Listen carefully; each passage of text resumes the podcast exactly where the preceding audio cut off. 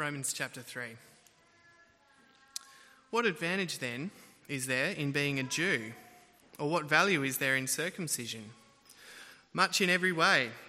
First of all, the Jews have been entrusted with the very words of God. What if some were unfaithful? Will their unfaithfulness nullify God's faithfulness? Not at all. Let God be true and every human being a liar, as it is written, so that you may be proved right when you speak and prevail when you judge. But if our unrighteousness brings out God's righteousness more clearly, what shall we say? That God is unjust in bringing his wrath on us? I'm using a, human argument. Certainly not. If that were so, how could God judge the world?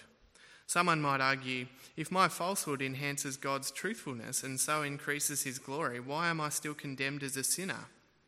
Why not say, as some slanderously claim that we say, let us do evil that good may result? Their condemnation is just. What shall we conclude then? Do we have any advantage? Not at all. For we have already made the charge that Jews and Gentiles alike are all under the power of sin. As it is written, There is no one righteous, not even one. There is no one who understands, there's no one who seeks God. All have turned away, they have together become worthless. There is no one who does good, not even one. Their throats are open graves, their tongues practice deceit, the poison of vipers is on their lips. Their mouths are full of cursing and bitterness. Their feet are swift to shed blood. Ruin and misery mark their ways, and the way of peace they do not know. There is no fear of God before their eyes. Now we know that whatever the law says, it says to those who are under the law, so that every mouth may be silenced and the whole world held accountable to God. Therefore, no one will be declared righteous in God's sight by the works of the law. Rather, through the law, we become conscious of our sin. But now, apart from the law, the righteousness of God has been made known, to which the law and the prophets testify. This righteousness is given through faith in Jesus Christ to all who believe. There is no difference between Jew and Gentile, for all have sinned and fall short of the glory of God, and all are justified freely by his grace through the redemption that came by Christ Jesus. God presented Christ as a sacrifice of atonement through the shedding of his blood to be received by faith. He did this to demonstrate his righteousness, because in his forbearance he had left the sins committed beforehand unpunished. He did it to demonstrate his righteousness at the present time, so as to be just, and the one who justifies those who have faith in Jesus. Where then is boasting? It is excluded. Because of what law? the law that requires works? No, because of the law that requires faith. For we maintain that a person is justified by faith apart from the works of the law. Or is God the God of the Jews only? Is he not the God of the Gentiles too? Yes, of Gentiles too, since there's only one God who will justify the circumcised by faith and the uncircumcised through that same faith. Do we then nullify the law by this faith? Not at all. Rather, we uphold the law. Thanks, Steve.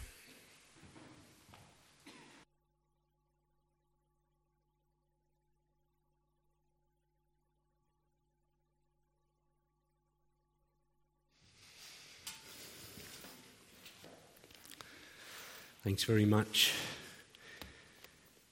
Um, I really appreciate Elizabeth um, raising about British um, detective stuff this morning because um, she really nearly stole my thunder.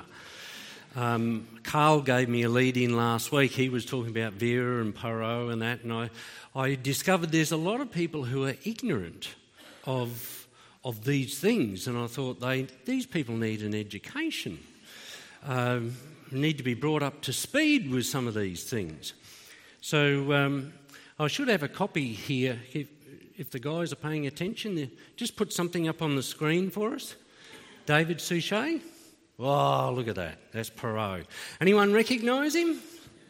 Put your hand up if you've seen Poirot. Oh, yes, rightio. No, Chris is shaking his head there. No. All right. Some refuse. I know, I know. But there's an interesting thing about this guy, David Suchet, he's a Christian. And he became a Christian through reading the book of Romans. I've got a, a couple of quotes here. This is from an interview. At the time I was in Seattle making a film, I was lying in the bath in my hotel thinking about my grandfather. Why he would do that in the bath, I, I don't know, but apparently he thought a lot of his grandfather. And he remembered thinking to himself, Isn't it interesting that I feel my grandfather is with me, even though he's dead, yet I don't believe in an afterlife? So I went straight out and bought a Bible. I hopefully got dressed first after his, his, his bath and went out, bought a Bible, and read Paul's letter to the Romans.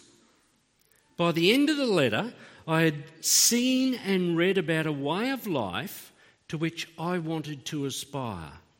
I thought, this is what I've been looking for all my life.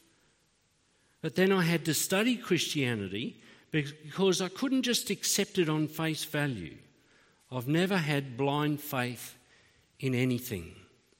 So he's, he's a thinking guy and he's, he's thought things through. And for him, the book of Romans was instrumental in coming to a saving faith in Jesus Christ. So, Romans is a good book to read. Let me encourage you that uh, I, if you get the chance, read right through the book of Romans.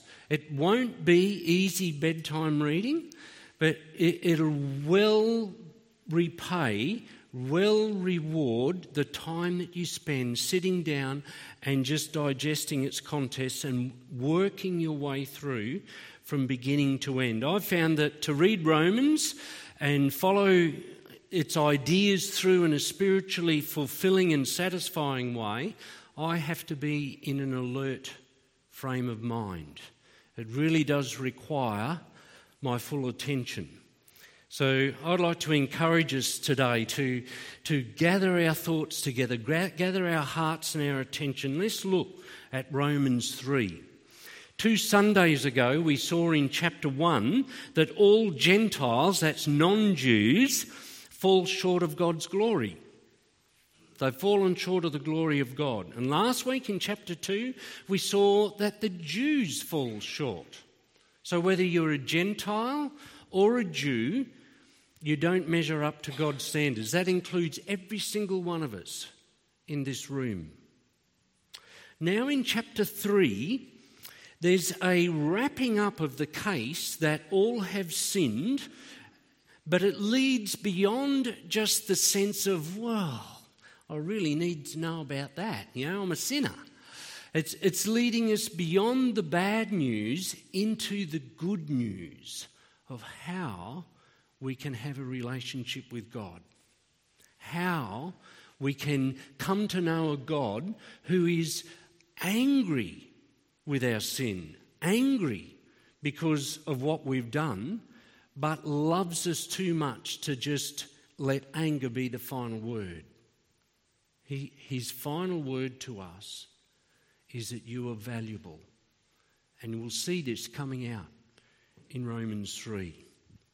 And turn with me in your Bibles, let's have a look. There's a whole series of questions that, that Paul proposes, if you like. Most of this chapter is like a dialogue between Paul and an imaginary Jew who raises a number of interlocking questions accusing him of gross inconsistency and even lying. Now, whether it's an imaginary Jew or the old Paul and the new Paul, because he, you know, as a trained Pharisee, he knew the line of thinking. He was familiar with that sort of reasoning.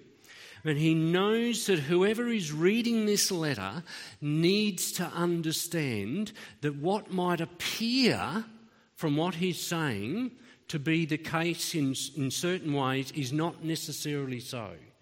He needs to correct some things. So he deals with these objections one by one. And the very first thing he does is to answer this question well, what advantage then is there in being a Jew? What value is there in circumcision? It's, it's like he's saying, okay, well, What's the advantage of being born Jewish? And what's the point of being circumcised if they're actually no better than the Gentiles? What's the point? Why bother? And he, he says, Look, there is much value. Even though they might have sinned and fallen short of God's glory, just like the Gentiles have, yet they have been privileged by God. And through them, through the Jews, have come to us, to the world, the very words of God. So that's why he says, much in every way. First of all, the Jews have been entrusted with the very words of God. And it's, it's like he's just giving a little pointer forward to down the track in the letter in chapter 9 we, we come across this, and this is what he says about some of the advantages of being a Jew. He says, Theirs is the adoption, verses 4 and 5 of Romans 9. Theirs is the adoption to sonship. Theirs the divine glory, the covenants, the receiving of the law, the temple worship, and the promises. Theirs are the patriarchs, and from them is traced the human ancestry of the Messiah, who is God over all, forever praised. Amen. So there's many, many advantages. We could probably summarize it in this way. It's like the Jews have the privilege of being born with a silver spoon in their mouth, born into privilege, born into aristocracy, if you like, where money's no object, where power and influence are at their disposal, disposal and they can uh, find a way to realise their dreams and ambitions in a way that most of us can't. It's like they're off to a flying start. I'm just using a human analogy in this. They have these privileges, they have these advantages. And if, if they were born with, so-called, with this so called silver spoon in their mouth, and the world has resented them ever since for it, and the Jew grows up being instructed in the Torah, then they actually have a definite head start in life. There is a foundation to build on with the gospel of Christ. So we think of Proverbs 9, 10, and 11. The fear of the Lord is the beginning of wisdom, and knowledge of the Holy One is understanding. For through wisdom your days will be many, and years will be added to your life. So the Jews are off to a flying start with that if they pay attention and listen. They've got the advantage of knowing that the source of their scriptures is true and accurate and leads to a right and proper knowledge of God.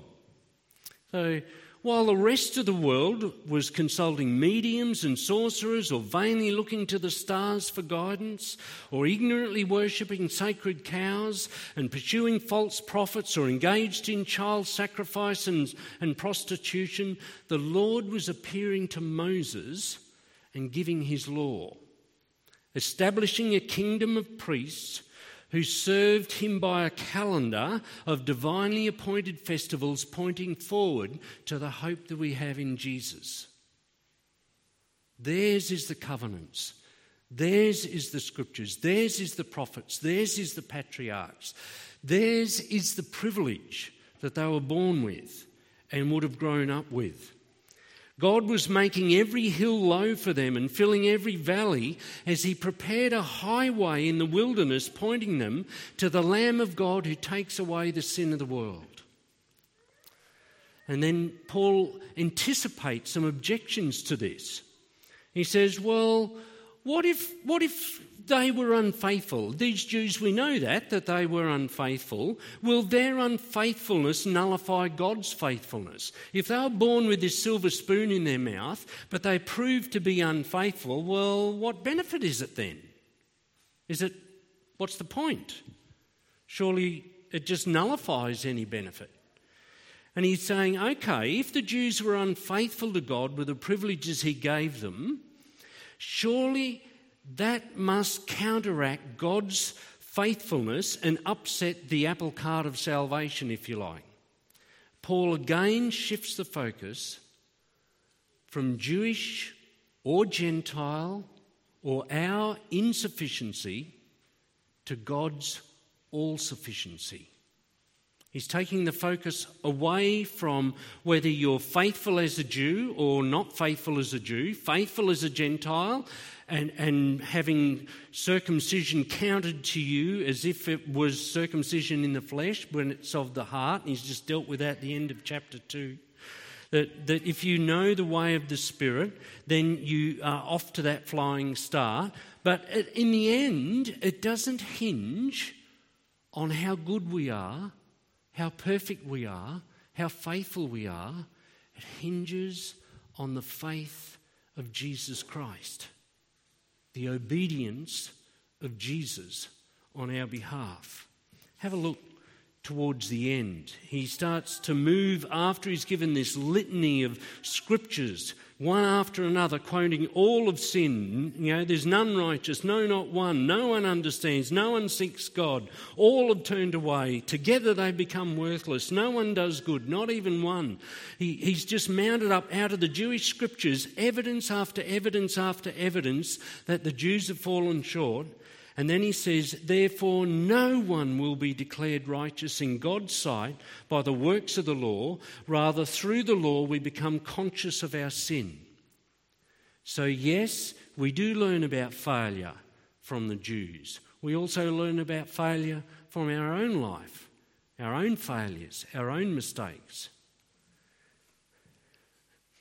But, and that's the crucial word, verse 21 but now, apart from the law, besides the law, the righteousness of God has been made known, to which the law and the prophets testify. And look at what he says.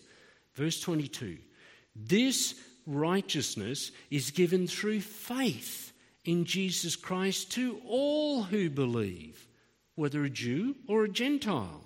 There is no difference between Jew and Gentile. For all have sinned and fallen short of the glory of God, and all are justified freely by his grace through the redemption that came by Christ Jesus.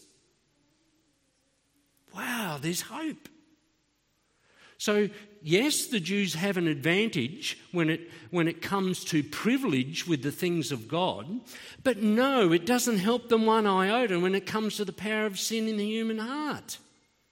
They're just as powerless as anyone else. Knowing about God doesn't necessarily enable you to walk the right way and overcome the power of indwelling sin. You talk to any Christian who studied their Bible and yet had to wrestle with temptation and fall and fail.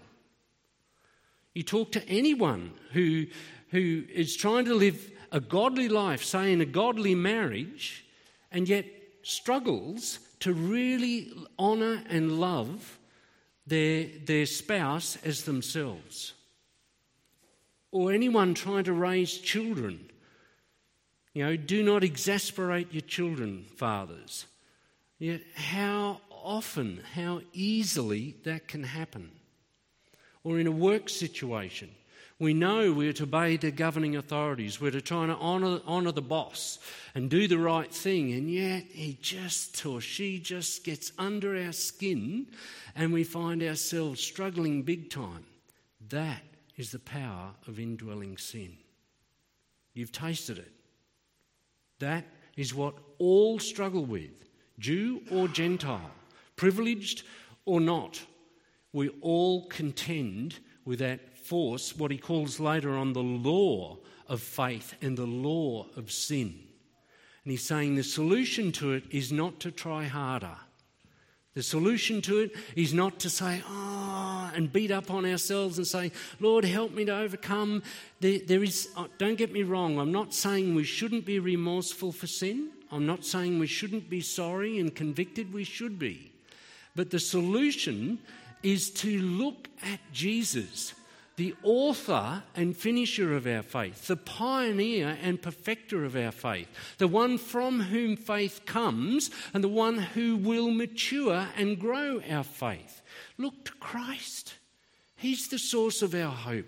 He's the source of our righteousness. He is all my godliness. He is all that I have before God the Father. He is all my righteousness. He is all my strength. In, in His strength is made perfect in my weakness. When I taste the power of indwelling sin and I get convicted yet again of falling short and find that I'm, better, I'm no better than anyone else who lived before me or who live after me, instead of despairing and getting suicidal or instead of trying to just fill my life with happy things that will sort of placate the sense of emptiness, I, I, God has taught me by His grace to turn around and look to Jesus. He who's begun a good work in you will complete it at the day of Jesus Christ. That's the walk of faith. And that's what this chapter is about. Although we fall short, God is faithful. Even though there are privileges, it doesn't nullify the power of indwelling sin. And even when you're unfaithful with your privileges, it doesn't knock God off track with his gospel plan, and it won't necessarily be a permanent failure for you if you will just admit your sense of failure. If you'll come to your senses and just say, I can't do this, Lord. I'm not good enough. And you look to Him then you'll join that great chorus of saying, Yep, I'm part of the none righteous. Yep, I'm part of the all who've turned away. Yep, I too have fallen short. But also, yep, I too am included in the cross. I too have an interest in the Saviour who died for me. I too qualify to have a Redeemer. I too have the strength and the hope and the life that comes from Christ alone. And that is grace. That is because of the mercy and the goodness of God alone that just removes all boasting. He says, verse 27 Then where is boasting? It's excluded. Because of what law? The law that requires works? no, you're on a hiding to nothing. If you head down that track, you can't do it. It's just, it's just failure after failure. You have a measure of success, and then sure as eggs, you'll fall short. No, because of the law that requires faith. God requires faith in His Son. It has to be that way for the gospel to work. Think about it. If, if Christ came as the sinless, spotless Son of God, as the perfect substitute, what elsewhere in the New Testament he's described as the new Adam or the last Adam or the second Adam. Where the first Adam failed, the second Adam, Jesus Christ, obeyed. Where the first Adam succumbed to temptation in the garden, the second Adam overcame in the wilderness against all odds, having fasted for 40 days and nights and being tempted by the devil, just like Adam and Eve were tempted by the devil but he overcame. And, and when he was baptized, he, this, the Spirit descended upon him. And, and this testimony echoed out for anyone who had ears to hear this is my beloved Son in whom I'm well pleased. Listen to him, look to him. If I, if I be lifted up from the earth, I will draw all men, all women, all, all Jew and Gentile to me, all who will have ears to hear the bad news of their sin, but the good news of the Spirit saying, Come nonetheless. Come to me, all you who are weary and are heavy laden, and I, Jesus, will give you rest. That's the hope of the gospel. That's what it means to have righteousness with God, and it's received by faith, not by a self effort. Not by, it's not something we um, receive as a reward, it's something that we receive as a gift. It's not merited or earned or deserved, it's provided by God Himself because we could not provide it for ourselves. It was beyond us. So the point of all this string of quotations is to hem us in, hedge us in, and bring us to this place of saying, I'm trapped. I've got nowhere to turn, and the only place to go is to look up. I need help from on high. I, I, need, I need a Saviour who can do what I cannot do for myself. And it doesn't really matter what way you fall short whether you fall sh- short in a gross way through murder and mayhem, rape and adultery and pillaging, or whether what we say in little ways by exaggerating or lying or self importance and self centeredness and just uh, trying to make yourself the center of attention or being ignorant of other people's needs and just going about your own life to fulfill your own happy desires. It doesn't really matter whether you fall short by, by an inch or a mile. It doesn't really matter whether you fall short as a Gentile or as a Jew. What really matters is that you realize that you fall short and that you come to the place of saying, Lord, I need you. Every hour I need you. You are my hope. Apart from you, I have nothing on this earth that really merits anything for me.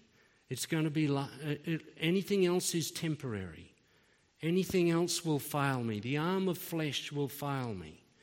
The efforts of human beings will not be good enough. Even in marriage and our, our dearly most loved partner or spouse in life, death will part us one day, but the Lord will not desert us.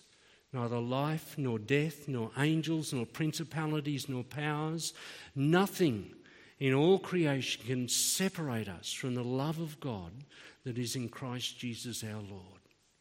This is all the build up that, that Paul's working his way through, introducing us to this initial phase of understanding when you've got the bad news, then you're in the best place to receive the good news. And until you've really understood how bad it is, you don't really need how desperate your need, you don't really understand how desperate your need is. Until you understand that, then you're probably going to keep trying and battling and failing like a, an addict, just in this endless cycle. And boasting's going to be excluded because, in the end, it's all of God or nothing. He must do it. You must save, and you alone. So this is where Paul reveals that supreme wisdom and grace of God. In by chapter 11 he comes to the point he says, "Oh the depth of the riches of the wisdom and knowledge of God. How unsearchable are his judgments and his paths beyond tracing out. Only God would have conceived of a plan to take a Gentile, Abraham, turn him into a great nation, give him covenants and promises and prophets and, and seers and festivals and feasts and, and, and turn him into a great nation, a chosen people, a royal priesthood, and then through his failure, actually bless the whole earth and provoke. Uh, in the end, that very same group back to envy and faith in Jesus because they see so many Gentiles coming to faith. Only God would come up with a plan like that. He couldn't do, we, we wouldn't come up with a plan like that. Oh, the depth of the riches of the wisdom and knowledge of God. And friends, we can take such encouragement that God is more than capable, more than able to take our most stupid actions in life and, and make them work together for good to take our failures and our, our, all kinds of things and to make them and to weave together in his tapestry of hope and life through faith in Christ Jesus a way of blessing and ministering to others. Maybe someone else in the same boat, and you've, you've stood where they're now standing, and you know there is hope. Or, or it might be that just your heart has been so humbled through God's goodness to you, you, you'll, you just never forget to listen to the needs of others and be open to hear from them because you know that stinging sensation deep in your being of being a failure, of being not capable, not able to please God. And seeing someone else struggling with that very issue, you're in a great position to point them to Christ and say, Jesus is your answer. And, and not to do that in just a trite way, but a deeply meaningful way, a helpful way. So you might be struggling with marriage breakdown, you might be struggling with financial breakdown, you might be struggling with who knows what. But God is able to do more abundantly than we ever ask or imagine. Where sin abounds, grace much more abounds. Where we have fallen short, God is quite capable of picking us up and restoring us because He's done it once and for all through Jesus by raising Him from the dead. He is our hope. This is the gospel. And without faith, it's impossible to please God. For anyone who comes to Him must believe that He exists and that He rewards those who diligently seek Him. So let's pray for God by His Spirit to work in our hearts a, a, a sense of deep yearning that turns our sense of hopelessness, if it's there, or a sense of despairing over a particular issue, into looking to Him, looking to Christ, looking beyond ourselves, outside ourselves, upward to where our real hope comes from, from the Father's right hand. Let's pray. God, we recognize deep down that we are a broken people truly broken, Lord. Somewhere deep inside of all of us, if we're honest, there is something unsavoury, something inadequate, something that does, doesn't measure up. And yet, Father, that's thankfully not the whole story about ourselves. That you are a God who understands that all too well You'd given us your law as a boundary marker to keep us away from these things that would cause us so much damage and harm. Yet we've, like, a, like sheep, we've gone astray. Like a disobedient child, we've, we've just disobeyed our Heavenly Father and done our own thing. Yet you have not given up on us. You will not give up on us. We thank you that you so loved this world, you gave your one and only Son, that whoever believes in him will not perish, but have everlasting life. Lord, blessed be your name. Thank you for the gospel. Thank you for the hope of righteousness through faith in Jesus. Thank you for the gift of faith. It's not of our own doing. It's the gift of God, lest any of us should boast. So thank you, Lord. And I pray that if there's anyone here, particularly this morning or during this week, who struggles big time with something along these very lines, that you might remind them of the message of hope, that you will bring hope in the midst of despair, a shaft of light to pierce the clouds of darkness and bring them home to you where we all belong, Jew and Gentile, level at the foot of the cross. In your name we pray. Amen.